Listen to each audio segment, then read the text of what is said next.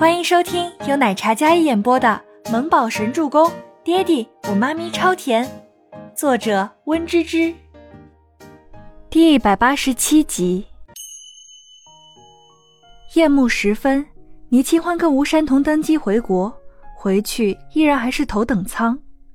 倪清欢找到位置，刚坐下，忽然旁边一抹黑色的身影吸引了他的目光，他顺势看过去。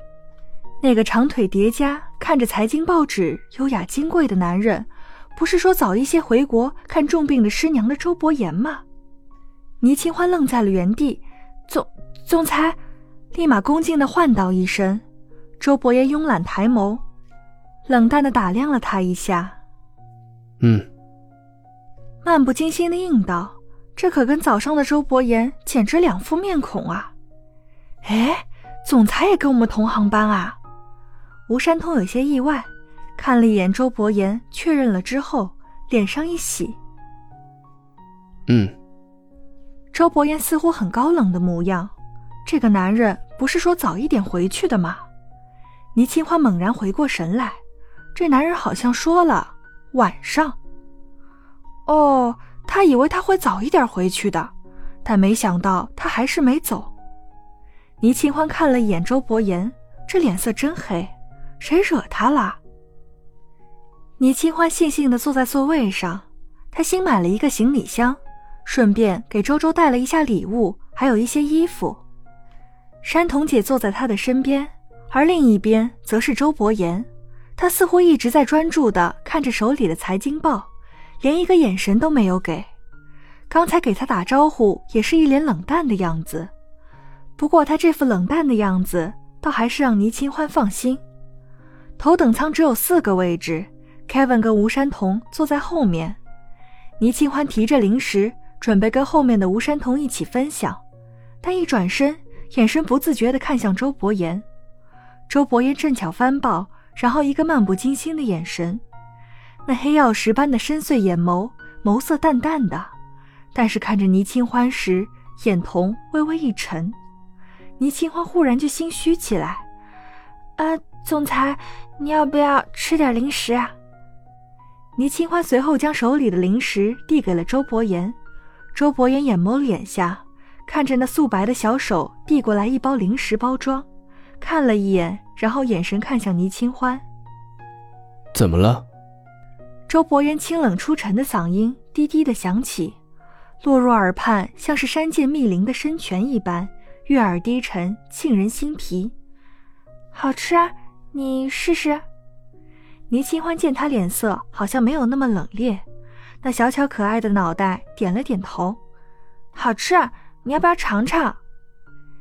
倪清欢安利着，那张小脸满是灿烂的笑容，甜美无害，单纯无邪。清欢，换一个。吴山通看了眼倪清欢手里拿着的薯片，吓得一惊，这不能给总裁吃啊！啊！倪清欢看向身后的吴山童，然后好奇的又看回自己手里的东西，给他吓得小手一抖。他他随便一拿的，怎么这个名字这么搞笑？倪清欢昨天去超市看到国内吃的一种好吃的薯片，包装很喜感，他就顺手拿了一包。一般女孩子总是对那些可爱的东西没有什么抵抗力，但是倪清欢不同。他是对那些搞笑古怪的东西很友好，这不，这个薯片买的就是了。包装上是一只嬉皮士的狗狗，然后薯片包装上大大的两个字“狗粮”。这这是我吃的，抱歉，总裁，给你是这个吧。倪清欢立马将手里的狗粮薯片塞进袋子里，然后随便的又抽出来一包辣条，唐僧肉，呃，再换一个。瞎扯淡，呃，倪清欢尴尬的笑了笑，然后又将那包辣条塞回袋子里。这里面有一些他在国内的时候买的，放在山童姐那里，没吃完的。这次上飞机怕有些不舒服，特地吃点辣的压一压。这个时候拿出来还真是有伤大雅呢。后面的吴山童看了也不免额头上划下三条黑线。今天陪丫头去买零食的时候，专门挑了一些稀奇古怪的名字，还说什么难得在国外看到国内有特色的零食，要多买一些。这下好了吧？那狗粮给总裁吃，这是喂狗吗？还有唐僧肉，这……吴山童在后面看了，有种不知道该心疼谁的感觉。Kevin 在后面看了一眼，立马低下头，然后握紧手，放在唇边，轻轻咳了一声，当做没看见的样子。嗯，抱歉，抱歉，我再找找吧，一定有正常的。倪清欢忽然就后悔自己买这些看着滑稽的东西干嘛？这下好了吧，坑自己了吧？他一脸尴尬的笑着，然后整个脑袋都快埋到袋子里去了，翻了一堆都是奇葩的。